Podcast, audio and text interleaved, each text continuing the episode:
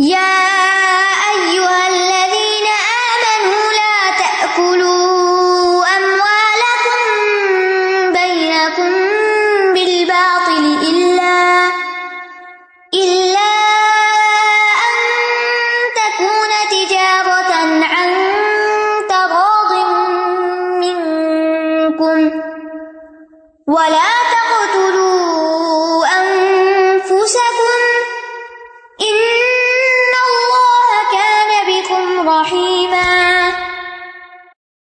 اے لوگو جو ایمان لائے ہو اپنے مالوں کو آپس میں باطل طریقے سے نہ کھاؤ مگر یہ کہ باہمی رضامندی سے تجارت ہو اور تم اپنے آپ کو قتل نہ کرو بے شک اللہ تم پر نہایت رحم کرنے والا ہے ایمان والوں سے خطاب ہے کہ اے لوگوں جنہوں نے اللہ اور اس کے رسول کی تصدیق کی ہے اس کی شریعت کو مانا ہے تمہارے لیے حلال نہیں کہ تم ایک دوسرے کا مال نہ حق طریقے سے کھاؤ یہاں لفظ آیا ہے اموالا کم اپنا مال تو ایک یہ کہ اپنا مال بھی انسان اس میں بھی اصراف نہ کرے باطل طریقے اختیار نہ کرے کیونکہ نبی صلی اللہ علیہ وسلم نے فرمایا تمہارے لیے اللہ نے تین باتیں پسند نہیں کی بلا وجہ کی گفتگو مال کو ضائع کرنا اور بہت سوال کرنا دوسرا مانا ہے دوسروں کا مال اموال اکم سے مراد اموال اخی کا اپنے بھائی کا مال یعنی اپنے علاوہ کسی بھی اور کا مال وہ بھی دراصل تمہارا ہی مال ہے کیونکہ مسلمان بھائی کے لیے کیا پسند کرنا چاہیے جو وہ اپنے لیے کرتے ہو اور باطل طریقے سے نہ کھاؤ باطل سے مراد حرام طریقے ٹھیک ہے یعنی ہر وہ طریقہ جس سے شریعت نے منع کیا ہے اس کی کئی صورتیں ہیں جیسے ہر وہ کام جس سے دوسرے کا مالی نقصان ہو جیسے چوری ڈاکہ غصب غبن وغیرہ اس میں دوسرے کا نقصان ہوتا ہے پھر ہے ہر وہ لین دین جس میں کسی ایک فریق کا یقینی فائدہ ہو دوسرے کو خواہ فائدہ ہو یا نقصان ہو یعنی ایک فائدہ ہی فائدے میں ہے دوسرے کا نہیں پتا جیسے سود ہے اور اسی قسم کے معاملات پھر اسی طرح ہر وہ تجارت یا ہر وہ بے جس میں دھوکا دیا گیا ہو مثلاً مال کا ایپ چھپا لیا جائے جانور کا دودھ روک کے بیچا جائے تاکہ اس کی قیمت زیادہ ملے ناپ تول میں کمی بیشی کرنا دوسرے کو پھنسانے کے لیے بولی لگوانا مثلاً کسی کو کچھ پیسے دے کے کھڑا کر دینا کہ میں کہوں گا کہ اتنے کا اور اگر کوئی شخص کہ میں لیتا ہوں تو ایک بیچ میں بول پڑے کہ نہیں جی میں تو اتنا دیتا ہوں تو کام خراب ہو جائے اس کا پھر اسی طرح جو چیزیں حرام ہیں ان کا بیچنا جیسے شراب کا بیچنا مجسمے بیچنا فحاشی پر مشتمل کتابیں بیچنا کسی حرام کاروبار کے لیے دکان یا مکان کرائے پر دینا اسی طرح کاہن کی کمائی یہ جو ہاتھ شاد دیکھتے ہیں فاحشہ کی کمائی کتے کی قیمت یہ چیزیں بھی حرام کمائی میں آتی ہیں پھر ہے رشوت کے ذریعے مال حاصل کرنا پھر کتاب اللہ میں تحریف کر کے غلط فتو کے ذریعے مال حاصل کرنا یعنی کسی شخص کو اس کی مرضی کا فتوا دے کر اس سے بینیفٹ لینا اللہ انتقن تجارت اس کے تجارت تمہاری باہمی رضامندی سے طے پا جائے یعنی لینے اور دینے والا دونوں راضی ہوں اللہ یہاں لاکن کے معنی میں ہے یعنی لیکن مگر یعنی تجارت اور لین دین آپس میں حقیقی رضامندی سے ہو ٹھیک ہے مجبوری کی رضامندی نہ ہو اب جیسے رشوت اور سود میں بظاہر رضامندی ہے لیکن اصل میں ایک فریق دوسرے کی مجبوری کا فائدہ اٹھا رہا ہوتا ہے اسی طرح جوئے اور لاٹری کا معاملہ ہے یعنی جوا انسان کیوں کھیلتا ہے کہ مجھے اس سے کچھ فائدہ ہوگا اسی طرح لاٹری خریدتا ہے کہ شاید میرے نام کی نکل آئے تو اس لیے باہم رضامندی کے ساتھ کام کرو اور اسی طرح یہ چیز بھی شامل ہے اس میں کہ بیچنے اور خریدنے والا اگر ایک جگہ پر بیٹھے ہوئے ہیں اور لین دین ہو گیا پیسے بھی دے دیے لیکن لینے والے کی نیت بدل گئی کہ مجھے نہیں لینا تو اس وقت جب تک وہ الگ نہیں ہوئے وہ اس بے کو واپس بھی کر سکتے ہیں کیونکہ رضامندی ختم ہو گئی ولا تک لو انف سکم اور اپنے آپ کو قتل نہ کرو ایک معنی اس کا یہ کہ گناہ کا ارتکاب نہ کرو کیونکہ جب انسان گناہ کرتا ہے تو دراصل اپنے آپ کو ہلاکت میں ڈال رہا ہوتا ہے گناہ کرنا کیا ہے اپنے آپ کو ہلاکت میں ڈالنا یعنی اللہ کی حرام کردہ چیزوں کا ارتکاب کرو گے تو مصیبت میں پڑو گے دوسرا ہے خودکشی جو کہ کبیرا گنا ہے اور علما کہتے ہیں کہ خود کشی قتل سے بھی زیادہ کبھی گنا ہے اور تیسرا ہے کسی انسان کو قتل کرنا یعنی ایک مسلمان جب کسی مسلمان کو قتل کرتا ہے تو گویا وہ اپنے آپ کو ہی کر رہا ہے خود کشی کیوں قتل سے بڑا گنا ہے بعض علماء نے جو کہا وہ کہتے کہ نمبر ایک یہ کہ ایسا شخص اللہ کی قزا و قدر سے راضی نہیں اللہ نے اس کو جس حال میں رکھا اگر کسی آزمائش میں ڈالا تو وہ اس پر سخت ناراض ہے اللہ سے حتیٰ کہ اپنے آپ کو بھی غصے میں ختم کر لیا اس نے دوسرے یہ ہے کہ جہنم میں جو سزا ہے ایک قاتل کو تو صرف جلنے کی سزا ملے گی لیکن جو خودکشی کرنے والا ہے جلنے کے علاوہ اس کو مزید کیا سزا ہوگی کہ اگر اوپر چھت سے گر کے مرا تو مسلسل جاننا میں گرتا ہی رہے گا اور اگر زہر پی کے تو وہ جلنے کے ساتھ زہر ہی پیتا رہے گا رسول اللہ صلی اللہ علیہ وسلم نے فرمایا پہلے زمانے میں ایک شخص کے ہاتھ میں زخم ہو گیا تھا اسے اس سے بڑی تکلیف تھی آخر اس نے چھری سے اپنا ہاتھ کاٹ لیا نتیجہ یہ کہ خون بہنے لگا اور خوب بہا تو مر گیا اس میں تو اللہ تعالیٰ نے فرمایا میرے بندے نے خود میرے پاس آنے میں جلدی کی اس لیے میں نے بھی جنت کو اس پہ آرام کر دیا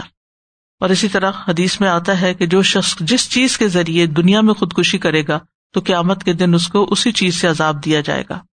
جو شخص خود کو کسی چیز سے مارے گا یا ذبح کرے گا اللہ اس کو جہنم کی آگ میں اسی سے ذبح کرے گا ایک اور حدیث میں آتا ہے جس نے اپنے آپ کو کسی لوہے سے قتل کیا تو قیامت کے دن اسی طرح آئے گا کہ لوہا اس کے ہاتھ میں ہوگا اور وہ اسے اپنے پیٹ پہ مارتا رہے گا اور جاننا میں ہمیشہ ہمیشہ رہے گا اور جو آدمی زہر پی کر خودکشی کرے گا اس کا زہر اس کے ہاتھ میں ہوگا اور وہ ہمیشہ جاننا میں کترا کترا پیتا ہی رہے گا یعنی جس طرح دنیا میں اس نے کیا ویسا ہی اس کا انجام ہوگا یعنی قاتل جو ہے اس کی سزا نسبتاً کم ہے بہ نسبت خودکشی کرنے والے کے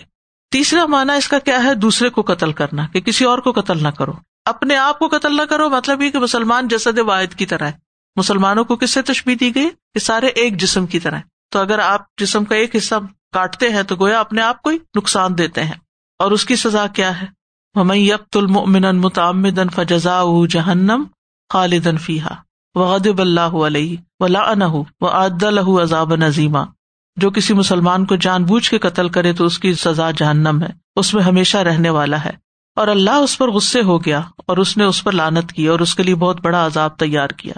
تو دنیا کی تباہی سے زیادہ بڑا جرم ہے کسی مومن کو قتل کرنا نبی صلی اللہ علیہ وسلم نے فرمایا اس ذات کی قسم جس کے ہاتھ میں میری جان ہے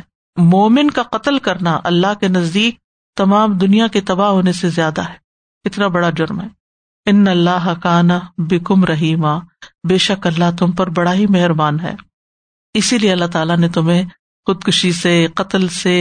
گناہوں میں پڑنے سے حد پلاگنے سے منع کیا ہے یعنی اللہ بندوں پر ان کی اپنی جانوں سے بھی زیادہ مہربان ہے ہم سلمہ کہتے ہیں اگر مجھے اختیار دیا جائے کہ میں قیامت کے دن اپنے والدین اور اللہ سبحان و تعالیٰ کے درمیان اختیار دیا جاؤں کہ ان میں سے کون میرے لیے فیصلہ کرے تو میں اللہ تعالیٰ ہی کو پسند کروں گا کیونکہ وہ میرے ماں باپ سے زیادہ مجھ پر مہربان ہے اور زیادہ انصاف کرنے والا ہے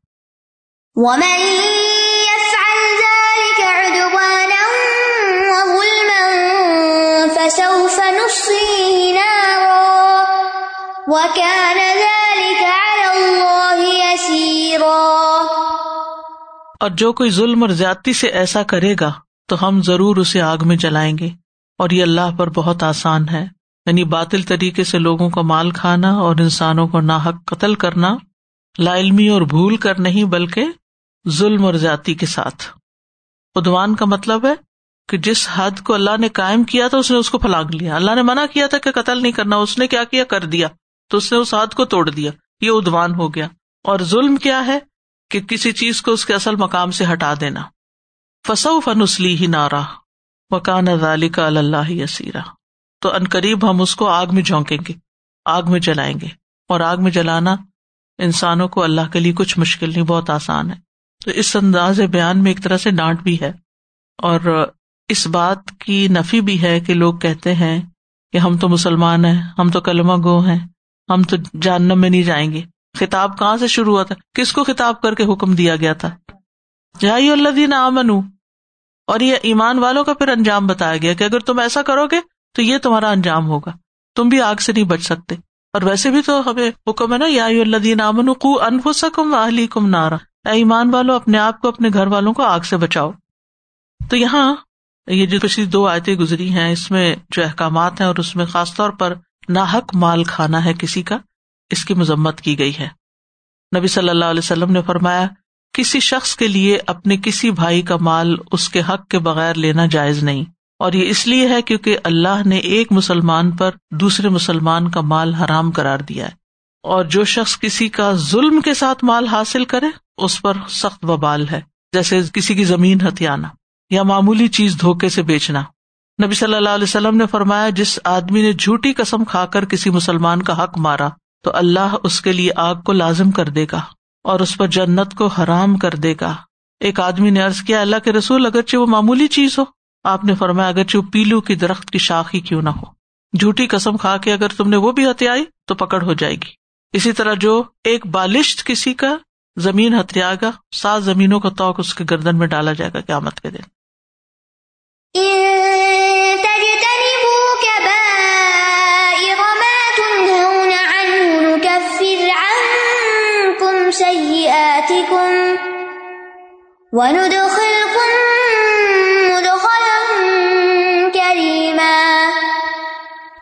اگر تم ان بڑے بڑے گناہوں سے بچتے رہو گے جن سے تم روکے جاتے ہو تو ہم تمہاری برائیاں تم سے دور کر دیں گے اور تمہیں مقام عزت میں داخل کریں گے یعنی جنت میں یہ جن چیزوں سے پیچھے روکا گیا ہے یہ کبیرا کبیرا گنا ہے نا بڑے بڑے گنا تو اگر تم ان سے بچتے رہے تو سیاحت سے ہم درگزر کریں گے بڑے گناہ کیا ہے جیسے شرک ہے والدین کی نافرمانی ہے نہ حق قتل ہے نہ حق کسی کا مال کھانا ہے کبیرا گناہ کی تعریف یہ ہے کہ کبیرا گناہ وہ ہوتا ہے جو دنیا میں حد کا موجب ہوتا ہے یعنی جیسے زنا ہے تو اس پہ حد لگتی ہے یا شراب ہے ٹھیک ہے یا کبیرا گناہ وہ ہوتا ہے جس پر آخرت میں سخت عذاب کی وعید آئی ہے جیسے کسی کو قتل کرنا ہے یا اس کے ارتکاب کرنے والے کے ایمان کی نفی کر دی گئی یا اس پہ لانت کی گئی یعنی جس گناہ پر لانت ہے ابھی پیچھے پڑا آپ نے کس گناہ پہ لانت کی گئی یا قتل کرنے پہ شابش یا اس گنا پر سخت غصے کا اظہار کیا گیا ہو تو یہ سب کبیرا گناہ ہوتے ہیں اسی طرح ایک کال یہ بھی ہے کہ جن گناہوں کو انسان حقیر سمجھ کر کرتا رہتا ہے کہ یہ تو معمولی سی بات ہے تو وہ جمع ہو کے بڑے بن جاتے ہیں کبائر کے بارے میں امام احمد کا کال ہے کہ انہا محدود لا محدود کہ کبیرہ گناہ وہ ہیں جن پر حد ہے لیکن وہ گنے نہیں جا سکتے کچھ گناہوں کا مشہور احادیث میں ذکر بھی آتا ہے اکبر القبائر جیسے اللہ کے ساتھ شرک کرنا والدین کی نافرمانی جھوٹی گواہی دینا پھر اسی طرح ایک اور روایت میں سات ہلاک کرنے والے گناہوں کا ذکر ہے اللہ کے ساتھ شریک ٹھہرانا جادو کرنا ناحق کسی کو قتل کرنا سود کھانا یتیم کا مال کھانا لڑائی کے دن پیٹ پھیر کے بھاگ جانا پاک دامن ایمان والی بھولی والی عورتوں پر زنا کی تومت لگانا اسی طرح اللہ کی رحمت سے نا امید ہونا مایوسی یہ بھی کبیرہ گناہوں میں سے ہے سخر اللہ یعنی کہنا کہ نہیں میری دعا تو نہیں سنی جاتی یہ جملہ نہیں بولنا چاہیے یہ کہتے کہتے پھر خودکشی کر لیتے ہیں پھر اسی طرح غیبت کرنا مردہ بھائی کا گوشت کھانا بتایا گیا قرآن مجید میں تو اگر کوئی ان بڑے گناہوں سے بچے گا تو اس کو ریوارڈ کیا ملے گا پھر چھوٹی غلطیاں اس کی معاف کر دی جائیں گی سیاحت سیاحت ان کی جمع ہے اس سے مراد کبھی فیل ہے تو اس کو یہ نام اس لیے دیا گیا ہے کہ یہ گناہ کرنے والے کو دنیا اور آخرت میں غمگین کر دے گی سیاح تو کبیرہ گناہوں کے مقابلے میں یہ سگیرہ گناہ ہے یاد رکھیے کہ سگیرہ گناہ جو ہے نا وہ نیکیاں کرنے سے مٹتے رہتے ہیں جس سے آتا ہے نا وہ عقیم سلا طرف نہاری و ظلف امن ان الحسناتی النحسناتی کا ذکر اور دن کے دونوں کناروں میں نماز قائم کرو اور رات کی کچھ گھڑیوں میں بھی بے شک نیکیاں برائیوں کو دور کر دیتی ہیں یہ یاد کرنے والوں کے لیے یاد دہانی ہے پھر اسی طرح یہ ہے کہ فرائض اس وقت کا فارا بنتے ہیں جب انسان کبائر سے بچتا ہو یعنی نماز اور روزے اور یہ سب فرائض کی ادائیگی گناہوں کی معافی کا جب ذریعہ بنتا ہے جب انسان کبیرہ گناہ چھوڑ دے رسول اللہ صلی اللہ علیہ وسلم نے فرمایا پانچ نمازیں اور ایک جمعہ سے دوسرے جمعہ تک رمضان سے رمضان تک اپنے درمیان سرزد ہونے والے گناہوں کے لیے کفارہ بن جاتے ہیں جب تک کبیرا گناہوں سے بچا جائے ٹھیک ہے پھر اسی طرح جو کبیرہ گناہوں سے اجتناب کرے گا اس کے لیے خوشخبری ہے فرمایا اجتنب القبائر کبا ردو اب شروع سیدھے رہو اور خوش ہو جاؤ اور یہاں پر خوشخبری کیا وہ ند خل کم مدخل کریما ہم تمہیں عزت والے مقام میں داخل کریں گے اور وہ کیا ہے جنت اور جنت میں داخلہ باعزت طریقے سے ہوگا آپ نے توبہ کا بتایا نا آج ماشاء اللہ کتنی خوبصورت بات لگی کہ اللہ سبحانہ تعالیٰ توفیق بھی دیتے ہیں قبول بھی کرتے ہیں تو حضرت آدم علیہ السلام کا قصہ یاد آ رہا تھا کہ ان کو کلمات بھی سکھائے اللہ سبحانہ تعالیٰ نے خود ہی سکھائے اور پھر خود ہی الحمد للہ ان کی توبہ بھی قبول کی تو اس سے اتنی ہوپ اور ایک وہ ہے نا امید جیسے امید پیدا ہوئی جی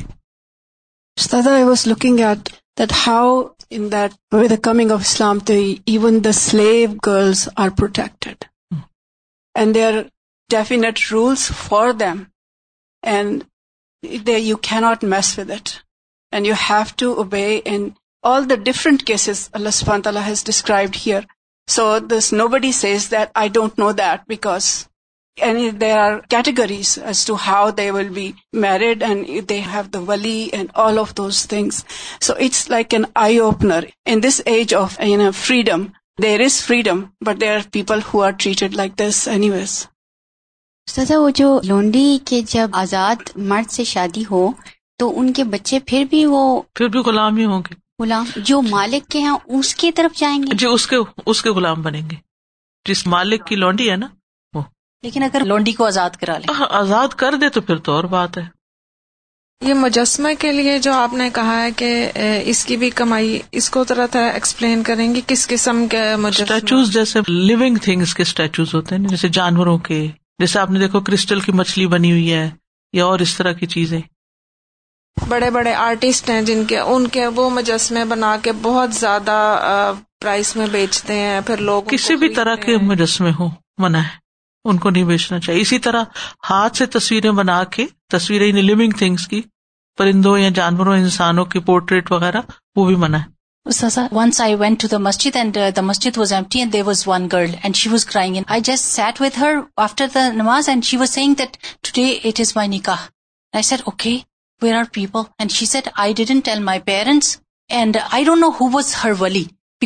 few men sitting I just peek there was the and she said that he'd have visa over here and so is doing nikah so that he can get settled and then I gotta tell my parents اللہ نے یہ شرط کیوں رکھی protection ہو عورت کی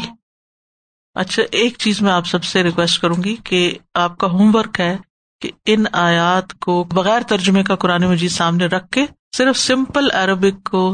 تلاوت کے ساتھ سنیں اور ہر ہر چیز پر رکیں اور دیکھیں کہ کیا آپ کو ساری باتیں سمجھ میں آ گئی ہیں یا نہیں ٹھیک ہے اس سے انشاءاللہ اللہ آپ کے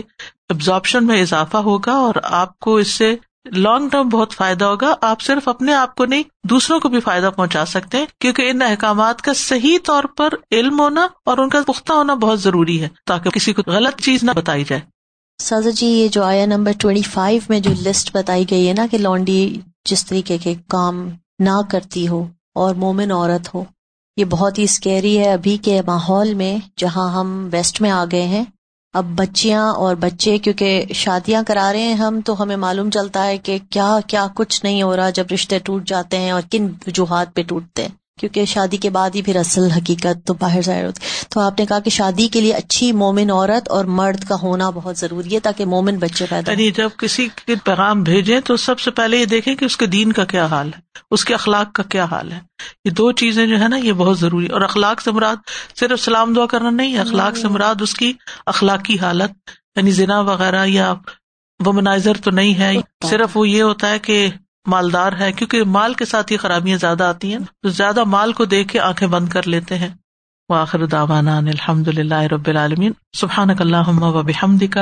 اشد اللہ اللہ اللہ انتا